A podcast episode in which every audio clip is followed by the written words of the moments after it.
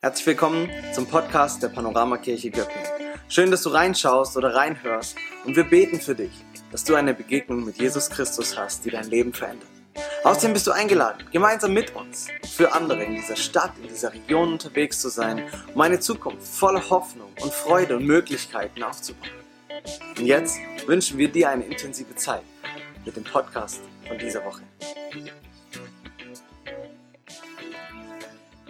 Genau, wir stecken heute im allerletzten Teil von Bereue nichts. Ja, dann sind wir schon wieder durch, dann kommt Pfingsten, es geht weiter im Jahr und ich freue mich, dass ich den Abschluss machen darf heute mit dem Thema Bereue nichts mit dem, was Gott dir gegeben hat.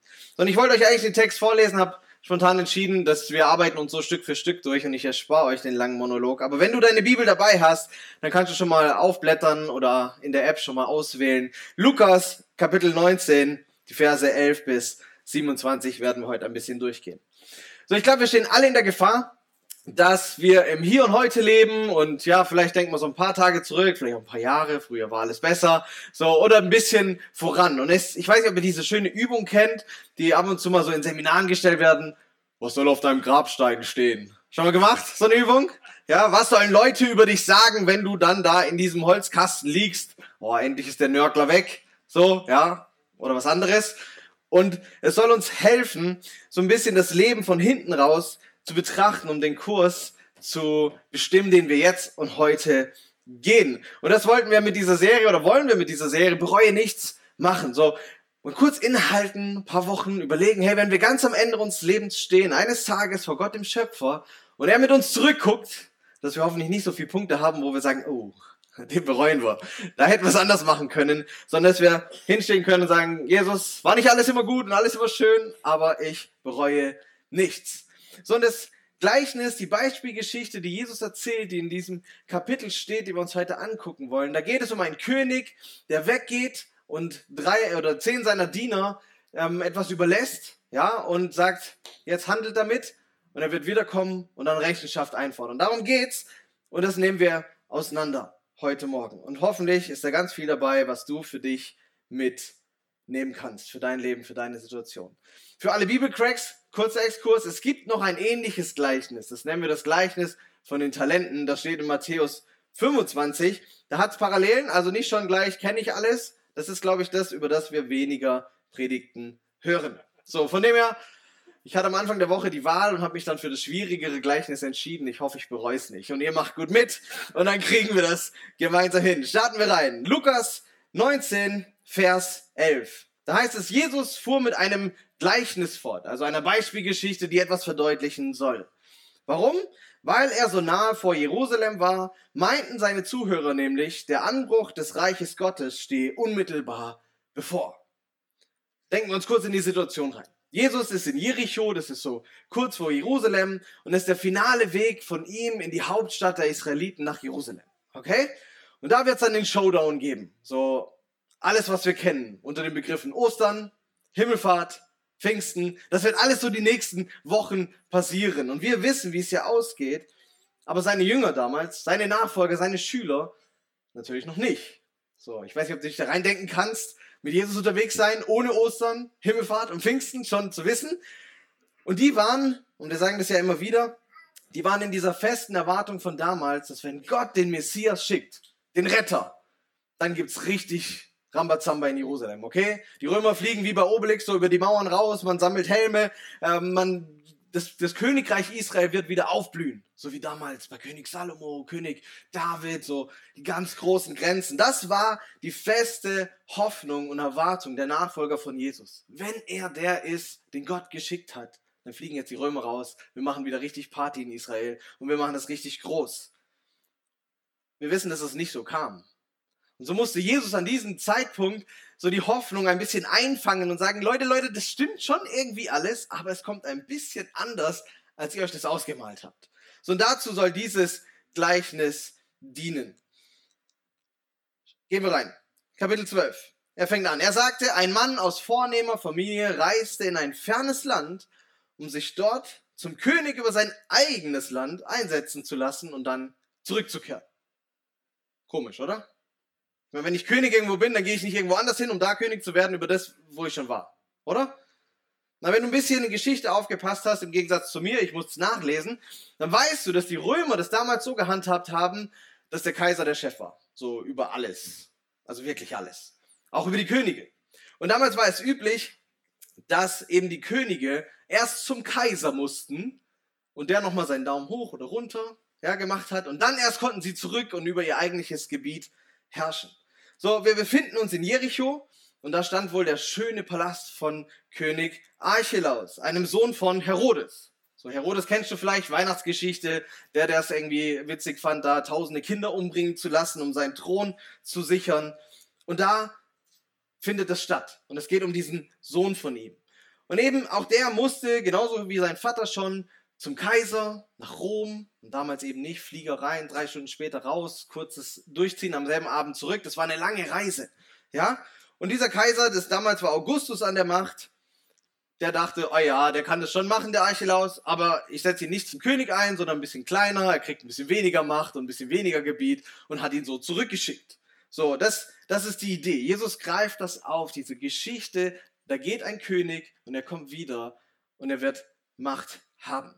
Und so ver verflechtet er jetzt eine historische Geschichte mit dem Gleichnis, das er erzählt. Und das wird uns jetzt die ganze Zeit so ein bisschen gehen, dass immer mehrere Ebenen mitspielen. Und in einem Gleichnis ist es so, dass für jede Person, jede Gruppe gibt es eine Entsprechung. Ja, das ist jetzt die Beispielgeschichte von einem König, von Leuten, von denen wir gleich lesen werden. Und dieser König, dieser hochgeborene Mann, der steht natürlich für Jesus. Und er, ist, er, er gibt da schon so diesen ersten Ausblick drauf, hey Jungs, wir werden jetzt gleich nach Jerusalem kommen, aber ich werde da nicht zu dem König gemacht, so wie ihr euch das vorstellt. Erinnert ihr euch an Archelaus, diesen Drecksack, den ihr alle gehasst habt vor 30 Jahren? So ähnlich wird es bei mir auch laufen. Ich werde erst gehen müssen, bevor ich als König wiederkomme. So, das ist die Idee. Und das sehen wir dann ja auch mit Himmelfahrt letzten Donnerstag. Jetzt haben wir ein bisschen Hall. Ich höre mich doppelt. Ist gut. Also wer nicht genug von mir kriegt, ja, machen wir einfach Hall an, dann könnt ihr alles doppelt holen. So, Himmelfahrt hatten wir das ja, dass Jesus nach seinem Tod, seiner Auferstehung erstmal wieder zurück zum Vater geht, in den Himmel. Und wir alle jetzt seit 2000 Jahren darauf warten, dass Jesus wiederkommt, als König seiner Schöpfung. So, und das versucht er, das schon mal reinzubringen. Dann Vers 13. Was passiert in der Gleichnisgeschichte? Vor der Abreise rief dieser hohe, hochgeborene Mann, dieser König, seine Diener zu sich, zehn seiner Diener zu sich und gab ihm Geld, jedem ein Pfund mit dem Auftrag, arbeitet damit, bis ich wiederkomme. So natürlich, wenn du drauf und dran bist, König zu werden, dann hast du Diener, dann hast du Geld, dann hast du irgendwie Ländereien, die verwaltet werden müssen, während du weg bist. Und er holt sich zehn seiner Diener. So, jetzt wieder, was, für wen stehen die? Die stehen natürlich für Jesus seine Nachfolger. Damals wie heute. So, ihnen ist etwas anvertraut worden, uns wird etwas anvertraut und der Auftrag ist, arbeitet damit, bis ich wiederkomme. Hier ist es ein Pfund, eigentlich steht da eine Mine, hilft uns auch nicht so, gell? Ich habe mal versucht, das auszurechnen, das ist ein bisschen kompliziert. So verschiedene Kommentare gewälzt, was war eine Mine, was war das wert? Und folgender langen Rattenschwanz habe ich gefunden. Eine Mine sind 100 Drachmen. Eine Drachme ist ein Denar und ein Denar ist der Tageslohn eines ungelernten Arbeiters. Google sagt, in Deutschland heutzutage wären das ungefähr 20,85 Euro. So. Okay. Also mal 100 Tage, ähm, ungefähr 2000 Euro. Jetzt könnte man es natürlich anders. Wir, wir denken ja nicht so in Tagelohn, oder? Ich weiß nicht, wer kriegt täglich seinen Lohn? Niemand, okay. Wir denken eher in Netto-Monatsgehältern. Da ist angeblich der Durchschnitt in Deutschland bei Leuten, die voll arbeiten, 2590 Euro. Wenn wir das auf zweieinhalb Gehälter runterrechnen, dann sind wir bei 6.500 Euro. Also was, was der Typ ihnen an Wert übergibt, liegt irgendwo nach heutigen Maßstäben zwischen 2 und 6.500 Euro. Alle Teenies mal kurz weghören. Für uns Erwachsene ist das nicht so endlos viel Geld. So wenn du mal, wenn du mal mit der Familie im Urlaub warst, wenn du mal eine Hausrate irgendwie bezahlen musst, ein Auto kaufen für 6.500 Euro, ich weiß nicht, kriegst du einen Smart, einen alten vielleicht, ja, so, ja, für einen Teenie ist das mega viel Geld, das verstehe ich. So, aber wenn du ein bisschen im Leben stehst mit ein paar Leuten, dann ist das schon auch Geld, aber jetzt nicht unendlich viel. So der große König, der dir da irgendwie die Millionen überweist, während er weg ist. Es ist eine Stange Geld. So. Was will er also damit? Er will, dass sie damit arbeiten. Man könnte es auch übersetzen, handelt damit. Nehmt dieses Geld und handelt damit. Im Urtext geht es noch weiter, da schwingt eine Bedeutung bei diesem Wort mit, die heißt, dass man einen Zugewinn erzielen soll. Also nimm dieses Geld und mach irgendwie Gewinn damit. Okay? So ist das Bild klar? Was heißt es jetzt in der Übertragung für Jesu Jünger? Ich meine, Jesus hatte nicht mal einen Geldbeutel, so wie wir lesen. Der hat den garantiert da nicht Geld gegeben. Es ist ja auch nur eine Beispielgeschichte. Es geht um den sogenannten Missionsbefehl, den Auftrag, den er seinen Jüngern dann ganz am Ende gibt. Da heißt es in Matthäus 28, Jesus trat auf sie zu und sagte, mir ist alle Macht im Himmel und auf der Erde gegeben, darum geht zu allen Völkern und macht die Menschen zu meinen Jüngern. Tauft sie, wir haben bald wieder Taufe, Mittwoch ist Taufkurs, ja? Tauft sie auf den Namen des Vaters, des Sohnes und des Heiligen Geistes und lehrt sie alles zu befolgen, was ich euch geboten habe. Seid gewiss, ich bin jeden Tag bei euch bis zum Ende der Welt. Das, was Jesus seinen Jüngern hier sagt, ist, hey, wir werden nach Jerusalem gehen, aber ich werde da nicht König, so wie ihr euch das vorstellt, sondern ich werde nochmal gehen und in dieser Zwischenzeit habt ihr einen Auftrag. Ich vertraue euch etwas an, mit dem ihr handeln sollt, einen Zugewinn machen sollt. Wenn wir dann ein bisschen eben weiter in die Geschichte gucken, dann sehen wir, dieser Auftrag ist ganz klar. Wir sollen Gottes gute Botschaft in die Welt hinaustragen. Das war die Aufgabe der ersten Jünger und seitdem von jedem, der dazukommt. Bis zu uns heute in Göppingen. Wenn du Jesus nachfolgst, dein Leben ihm anvertraut hast, dann gilt auch dieser Auftrag dir. Jetzt heißt es nicht, ja, wir müssen alle Vollzeitmissionare werden wie Jonas und gehen nach Uganda irgendwo in den Busch und machen Fußballcamps und erzählen äh, Kindern von Jesus. Ja, kann es heißen, muss es aber nicht. Gottes Auftrag, in alle Welt zu gehen und den Menschen die gute Botschaft weiterzugeben, sieht ganz unterschiedlich aus. Da musst du auch nicht Prediger sein. Das kannst du in deinem Alltag, in deiner Familie, in deinem, an deinem Arbeitsplatz, wo immer du bist, in deinem Sportverein, in der S-Bahn. Unterm Strich müssen wir festhalten, wer auf Jesus wartet, wer unterwegs ist als Nachfolger von Jesus, ausgehend von diesem Gleichnis, der ist aufgerufen, nicht faul dazusitzen, sondern zu handeln, vorwärts zu gehen, bis er wiederkommt. natürlich sieht das unterschiedlich aus. So, ich fand dieses, ich finde es schön in diesem Beispiel, in dem anderen von Matthäus, da kriegt jeder unterschiedlich viel und muss damit wirtschaften. In dem hier kriegt jeder das Gleiche. Hey, du und ich, wir haben genau das Gleiche anvertraut bekommen. Und manchmal habe ich das Gefühl, ihr setzt den Pastor irgendwie so eine Stufe höher. So, der muss mehr moralisch einhalten, der muss mehr über die Bibel wissen, so ein bisschen was stimmt ja vielleicht auch, ja. Aber am Ende haben du und ich genau das Gleiche anvertraut bekommen. Jesus Christus ist für dich und für mich gestorben. Wir haben ein neues Leben in ihm. Und eines Tages kommt dieser König wieder und dann hoffen wir, dass wir alle auf der richtigen Seite stehen. Dass wir mit Jesus unterwegs waren. Dass wir in das Himmelreich kommen, das ewige Leben bekommen. Wir haben das letzte Woche am GFG ein bisschen angeguckt. Und was wir jetzt damit machen und wie effektiv das vielleicht nach deutschem Maßstab sein kann, das ist vielleicht unterschiedlich von deiner Lebenssituation, wo du herkommst, was du an Talent mitbringst. Das ist okay. Aber es geht darum, jeder von uns bekommt ein bisschen was und soll damit handeln. Als ich das vorbereitet habe, ist mir ein Spiel eingefallen, das wir bei den Rangers, unseren Pfadfindern, immer mal wieder spielen. Ich habe gehört, die Göppingen haben es auch gespielt schon. Äh, ich kenne das aus meiner Zeit aus Schorndorf. Da haben wir im Winter äh, Mandarinen oder Orangen gekriegt oder im Sommer heiße, äh, kalte Wasserflaschen an heißen Tagen. Immer so zu zweit, zu dritt. Und dann hieß es, auf geht's, ab in die Stadt. Ihr habt anderthalb Stunden, handelt so gut ihr könnt und kommt mit so viel zurück, wie ihr könnt. Ja? Die großen Fahrtranger, so die 15- bis 18-Jährigen fanden das meistens peinlich, wir Kleinen fanden das immer cool. Ja, und dann gehst du los und versuchst mit jedem dann ins Gespräch zu kommen. Hey, ich habe eine Orange, was kriege ich dafür von dir? Wenn du, wenn du die kriegst, so. Ich darf nur handeln. Darfst du nicht verkaufen, sonst was, wir müssen tauschen. Was, was machen wir? Und dann ging es darum, eben in die Bäckereien zu gehen, in die Spielzeugläden, überall hin und alle zu fragen und immer mehr, immer mehr, immer mehr zu tauschen. Ist mir so eingefallen. Hey, die Idee davon ist, jeder von uns kriegt das Gleiche und wir sollen einen Zugewinn damit machen. So, dann kommt ein Vers, den schreiben wir nur ganz kurz. Da heißt es, doch die Bürger des Landes hassten ihn, diesen König. Sie schickten eine Abordnung hinter ihm her und ließen erklären, wir wollen nicht, dass dieser Mann König über uns wird. Da könnten wir jetzt ganz viel draus ziehen. Ganz kurz, in der Geschichte von Archelaus ist genau das passiert, dass die Juden zum Kaiser eine Delegation hinterhergeschickt haben. Hat den Kaiser nicht interessiert. So, und dann gibt es Parallelen zu dem, wie das Volk Israel mit Jesus und dann auch mit den Aposteln umgegangen ist. Da könnt ihr weiterdenken, wenn ihr das wollt. Wir skippen das heute Morgen. Trotzdem wurde er zum König eingesetzt. Und nach seiner Rückkehr ließ er die Diener rufen, denen er das Geld anvertraut hatte. Er wollte erfahren, welchen Gewinn sie damit erzielt hatten. So, die Parallele ist klar. Jesus wird eines Tages wiederkommen und er wird uns fragen, welchen Gewinn hast du mit deinem Leben, mit dem, was ich dir anvertraut habe, gemacht? So. Und hier geht es jetzt ganz wichtig zu unterscheiden. Das ist vielleicht ein bisschen theologisch. Ich hoffe, wir kommen da auf eine Seite. Und wenn Jesus wiederkommt, gibt es zwei Gerichte, zwei Rechenschaftsberichte, die wir ablegen müssen. Der eine ist ganz grundsätzlich, so wo, wo Gott diese Welt richten wird und unsere Entscheidung fix machen wird für alle Ewigkeit, ob wir hier mit ihm leben wollten oder ob wir hier nicht mit ihm leben wollten.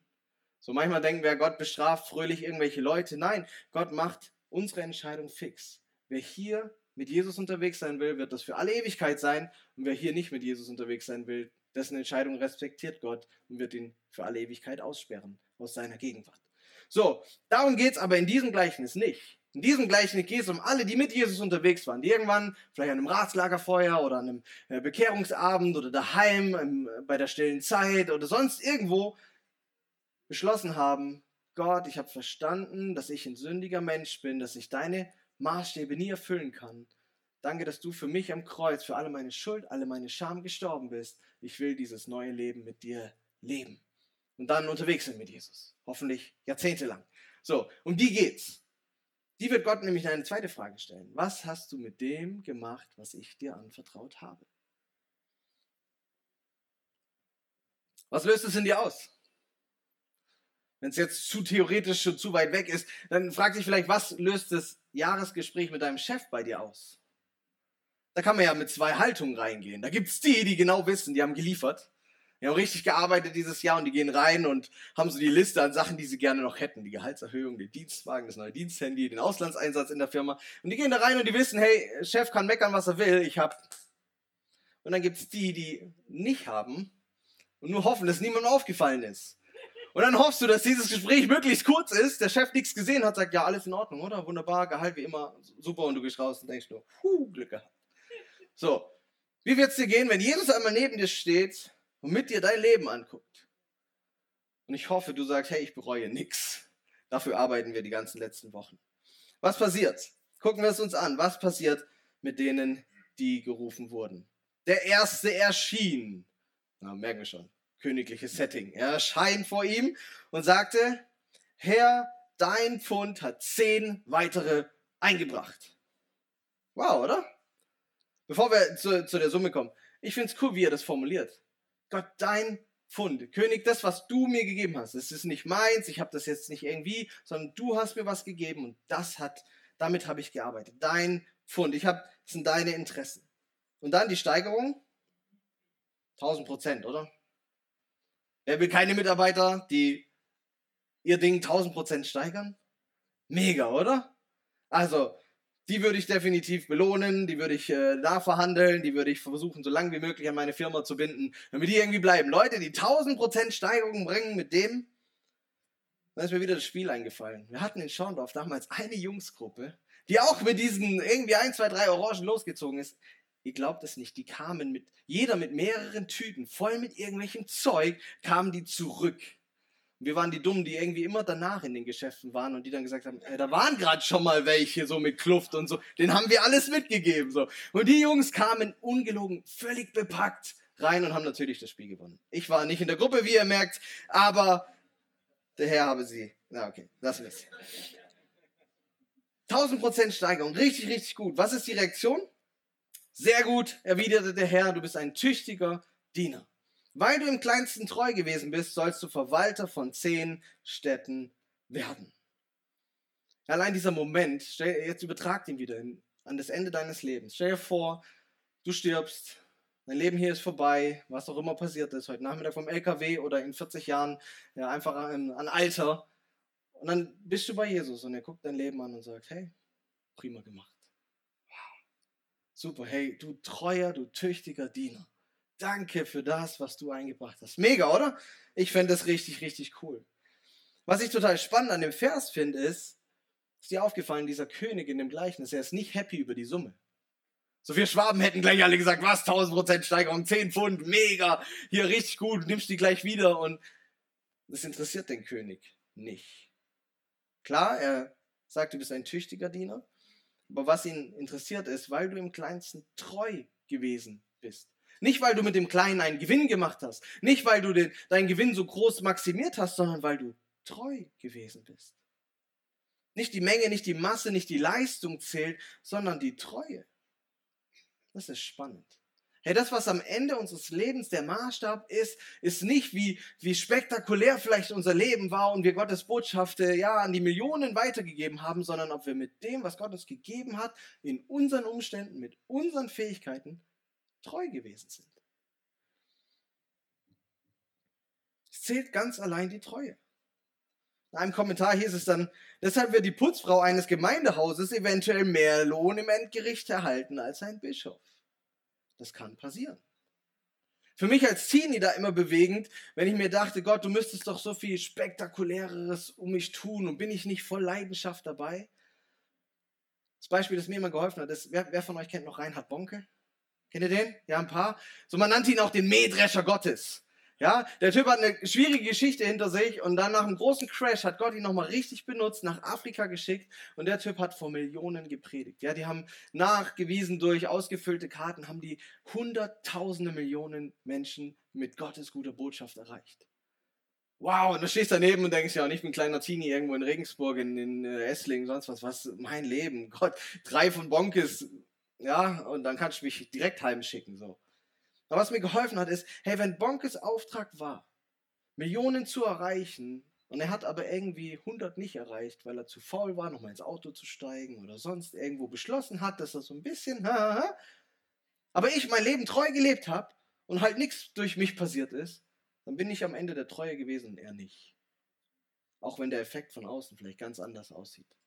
Bonke in allen Ehren, ja, man soll nicht schlecht über Tote reden, äh, der hat es richtig gut gemacht. Ich, keine Ahnung, was sein Auftrag war und ob er ihn erfüllt hat. Aber diese Vorstellung oder dieses Verständnis, hey, das, worauf es nachher ankommt, ist nicht, ob rechts und links von mir die Leute durch den Heiligen Geist umfallen und sich bekehren und keine Ahnung was, sondern dass ich mit dem, was ich habe, mit Ahnung, mit den Limits, ja, ihr liebt die Beispiele ohne Haare, ja, wenn ich einfach mein Leben treu lebe, so wie Gott es mir gibt, dann reicht es.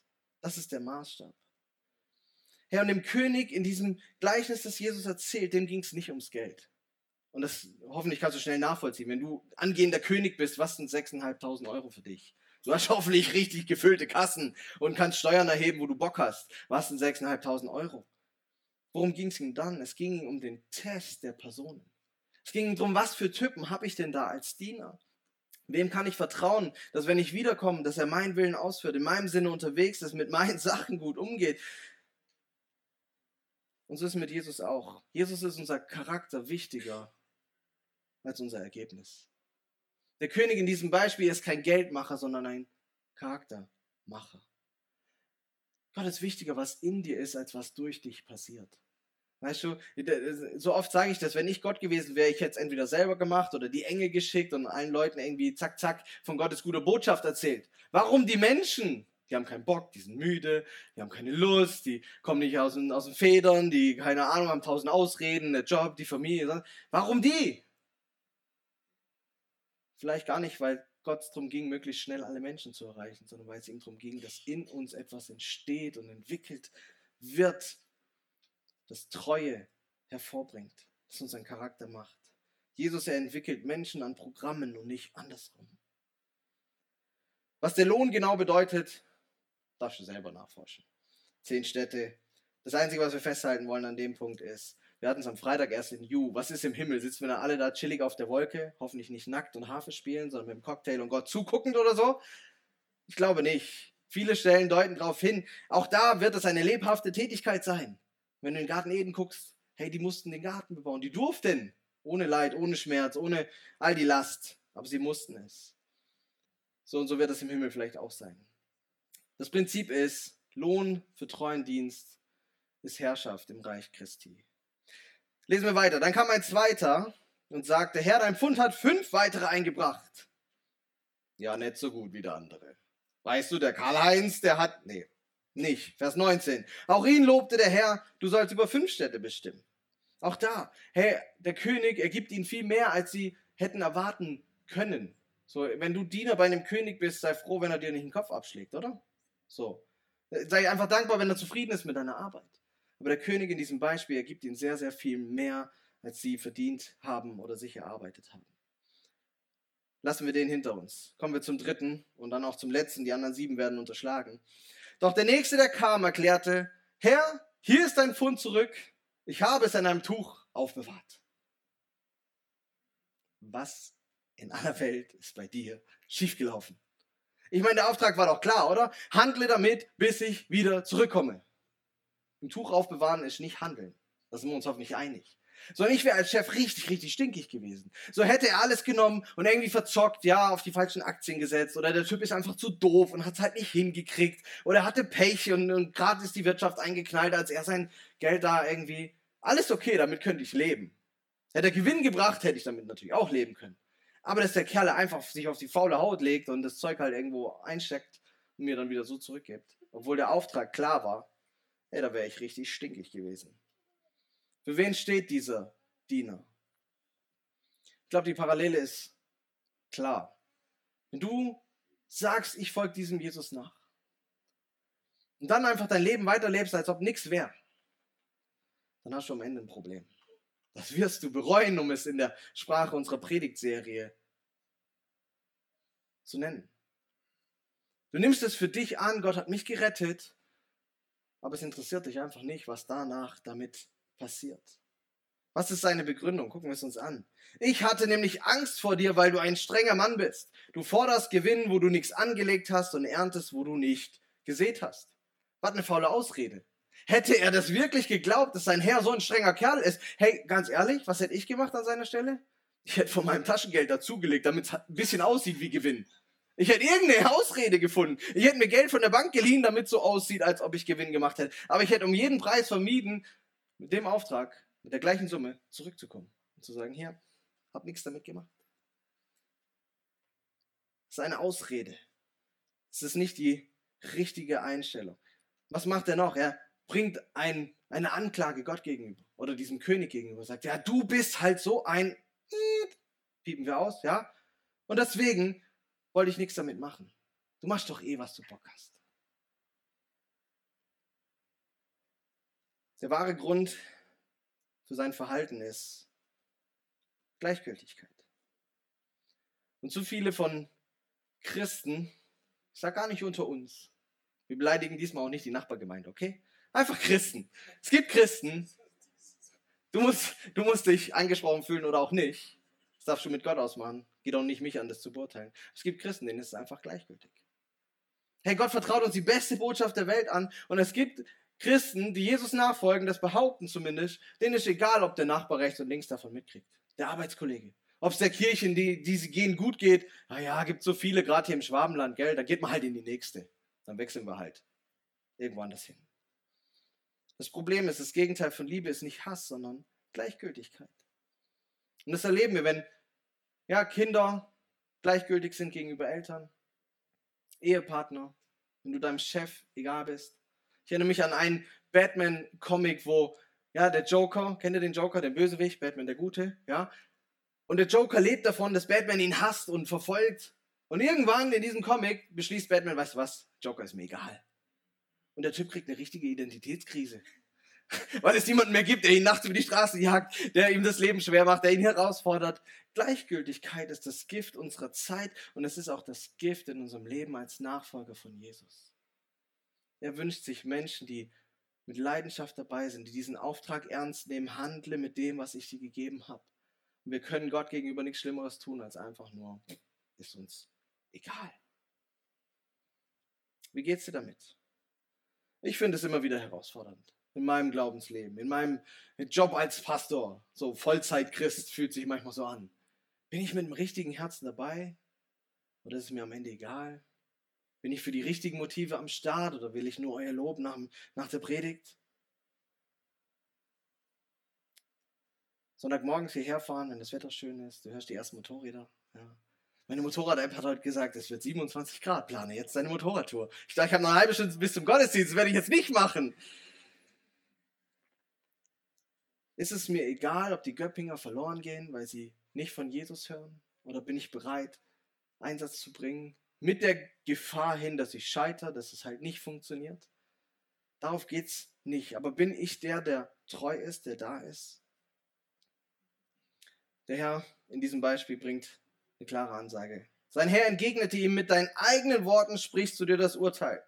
Andere Übersetzungen sagen, ich richte dich mit deinen eigenen Worten. Du böser Mensch. Du hast also gewusst, dass ich ein strenger Mann bin, dass ich Gewinn fordere, wo ich nichts angelegt habe und ernte, wo ich nichts gesät habe. Er wiederholt es nochmal. Sagt, hey, du, du sagst das über mich. Dann sollte deine Reaktion eigentlich anders aussehen, mein Freund. Du urteilst dich selber. Wenn wir angucken, wie der König mit den ersten zwei umgegangen ist, dann stimmt das ja auch nicht. Er sucht einfach eine Ausrede für seine Faulheit. Und Jesus wird richten. Eines Tages wird über jeden von uns und unseren Dienst richten, ob uns das gefällt oder nicht, ob das unser Gottesbild jetzt schüttelt, weil wir denken, aber Gott ist doch der Liebe und am Ende ist alles gut. Es wird der Tag kommen und bis zu diesem Tag ist Jesus unser Retter. wo immer wir versagen, wo immer Dinge nicht laufen, dürfen wir zu ihm kommen. Aber es, wenn er wiederkommt, dann wird er Richter. Interessanterweise macht Jesus dann noch eine weitere Option auf in seinem Gleichnis. Dieser König spricht zu seinem Diener, warum hast du mein Geld da nicht wenigstens auf die Bank gebracht? Dann hätte ich es bei meiner Rückkehr mit Zinsen zurückfordern können.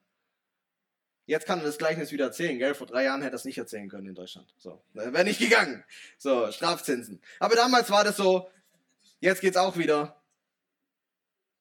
Ich finde es eine interessante Option. Es gibt also auch die Möglichkeit, wenn du sagst, ich kann nicht in meinen Umständen, warum auch immer, mit meinen Begabungen, dann nimm das, was du hast und stell es jemandem zur Verfügung, der damit arbeitet. Interessant, oder? Interessant. Was heißt das? Sein Geld zur Bank geben. Es kann ganz vielfältig sein. Wir wollen keine Liste jetzt aufmachen. Du kannst es durch deine Finanzen tun. Durch deine Möglichkeit an Beziehungen, an Erfahrungen, an Material, das du zu Hause stehen hast. Selbstverständlich können wir beten für unsere Nachbarn, unsere Freunde, unsere Kirche, diese Stadt. Wir können Zeit zur Verfügung stellen. Wir können verfügbar sein. Ich fand's klasse, hey, unsere App, ich liebe unsere App, darf ich nebenher erzählen. Als ich gefragt habe, hey, hat jemand Bock zu grillen am GFG letzte Woche? Zack, zack, zack, zack, zack, da hat sie nur so gerieselt an Antworten. Und wir hatten ruckzuck ein Team zusammen, die haben es irgendwie möglich gemacht. Vielen, vielen Dank, Jochen und das ganze Team. Mega! Da waren Leute, die einfach gesagt haben, ja klar, ich könnte jetzt hier genießen und sonst was, aber ich bin bereit, meine Zeit, meine Tatkraft zur Verfügung zu stellen. So das ultimativ krasse, was ich manchmal in, in Gemeinden so mitkriege, so außerhalb von jetzt vielleicht der große Missionsdienst ist, wenn der eine Ehepartner den anderen freistellt, um ehrenamtlich, hauptamtlich zu sein. Das sind immer so Geschichten, wo ich fassungslos dastehe, wenn ich das mitkriege, dass das manchmal passiert. Wo der eine sagt, hey, wir mit unseren Finanzen wir kommen durch als Family, als Paar, als sonst was. Geh du doch und mach Fulltime Kirche. Guck, dass Gottes Wort rauskommt an die Kids, an was auch immer die Aufgabe dann ist. Ich mach den Rest. Und so gibt es, glaube ich, ganz, ganz viele Optionen, wo wir einfach geben können, was wir haben, auch wenn wir sagen, hey, ich selber kann es halt nicht. Ich kann nicht predigen, ich kann nicht nach Uganda, ich kann nicht, keine Ahnung was. Ich kann niemanden begleiten, geistlich eins zu eins und einmal die Woche anrufen, fragen, wie es geht und für ihn beten. Nach Pfingsten wollen wir uns mit dem Thema nochmal auseinandersetzen, was unsere Gaben sind und wie wir das einbringen können. Aber es gibt anscheinend diese Option, bring deine Kohle zur Bank, dann gibt es wenigstens Zinsen. Okay? Das springen wir. Der Fehler vom dritten Knecht ist, also nicht, dass er versagt hat, nicht, dass er nach irgendwelchen Maßstäben es halt nicht geschafft hat, sondern dass er einfach passiv bleibt. Dass er gar nichts tut und dass er nicht genügend Ehrfurcht hat vor seinem Chef und zu sagen, hey, ich probiere es wenigstens oder ich bringe es mindestens zur Bank. Das Gleichnis neigt sich dem Ende zu und er wandte sich zu den Umstehenden und sagte, nehmt ihm das Pfund weg und gebt es dem, der die zehn Pfund hat. Typische Schwabenreaktion. Aber Herr, wandten sie ein, er hat doch schon zehn. Ich sage euch, erwiderte er, jedem, der hat, wird gegeben, wer aber nicht hat, dem wird auch das genommen, was er hat. Herr, wenn wir im Kleinen treu sind, wird Gott uns über mehr setzen. Wenn du mit dem, was du heute hast, treu Jesus hinterher läufst und das irgendwie einsetzt, so gut du kannst, dann wird Gott dir mehr Möglichkeiten geben, ihm zu dienen, für ihn einen Unterschied zu machen. Aber wenn wir beschließen, wir verschütten das, wir behalten das für uns, es ist uns egal, so sagt uns dieses Gleichnis, dann wird es auch am Ende genommen werden, was wir haben. Der dritte Knecht, der verliert alles, das mit dem er wirtschaften sollte und jeden Lohn. Aber wir halten auch hier wieder fest, keine weitere Strafe. er wird nicht rausgeschmissen aus der Dienerschaft des Königs oder so. Es geht nicht um Errettung, sondern es geht darum, was tun wir mit dem, was Gott uns anvertraut hat. Um Rettung geht es jetzt nochmal im allerletzten Vers. Und nun zu meinen Feinden, die nicht wollen, dass ich über sie herrsche, holt sie her und bringt sie vor meinen Augen um. Bitte. Wir beschränken uns mal auf die Geschichte. Archelaus hat das gemacht. Er hat 3000 Juden während dem Passafest abmetzeln lassen, als Rache dafür, dass sie ihm diese Delegation hinterhergeschickt haben. Wow. Und auch bei Jesus sehen wir es. Das Volk Israel geht im jüdisch-römischen Krieg dann erstmal unter. Viele, viele Jahrhunderte. Und irgendwann wird es diese Abrechnung geben, ganz am Ende, wo Gott, was ich vorhin erklärt habe, unsere Entscheidung für alle Ewigkeit festmacht. Bereue nichts mit dem, was Gott dir gegeben hat. Vielleicht nicht die einfachste Message heute Morgen, vielleicht nicht das Happy Clappy, was zum Wetter passt und wir gehen alle ermutigt raus. Aber vielleicht dieser Anschluss, nochmal drüber nachzudenken. Hey, wo stehe ich mit dem, was Gott mir gegeben hat? Bin ich gleichgültig? Bin ich am Start? Werde ich was bereuen, wenn wir am Ende zusammenstehen? Wo stehst du? Was hat Gott dir gegeben? Wo hast du vielleicht Möglichkeiten, Chancen, Beziehungen, Finanzen? Was kannst du vielleicht auf die Bank bringen, weil du merkst, ich kann in meinen aktuellen Umständen damit nicht wirtschaften? Und wo sind Punkte, wo du sagst, hey, da kann ich treu einfach mein, meins verwalten, damit handeln? Wie könnte es aussehen? Zum Abschluss der Serie nochmal vielleicht einfach die Zusammenfassung. Wir hatten fünf Themen. Bereue nichts. Der erste Punkt war, wer Jesus Naturschützer, mit dem, wie wir mit seiner Schöpfung umgehen. Das zweite ist, bereue nichts mit deinem Körper. Wie gehen wir mit dem um, was Gott uns auch da gegeben hat. Jonas hatte ganz ungeplant darüber gesprochen, bereue nichts mit deiner Bestimmung, mit deiner Berufung. Hey, wo gehst du hin? Was hat Gott mit deinem Leben vor? Vom GFG haben wir uns angeguckt, bereue nichts mit deinen Finanzen. Gott hat dir Sachen gegeben, ja, was wir jetzt im Gleichnis als Transfer angeguckt haben, ja auch ganz praktisch. Wie gehst du mit deinen Finanzen um? Erst du Gott damit.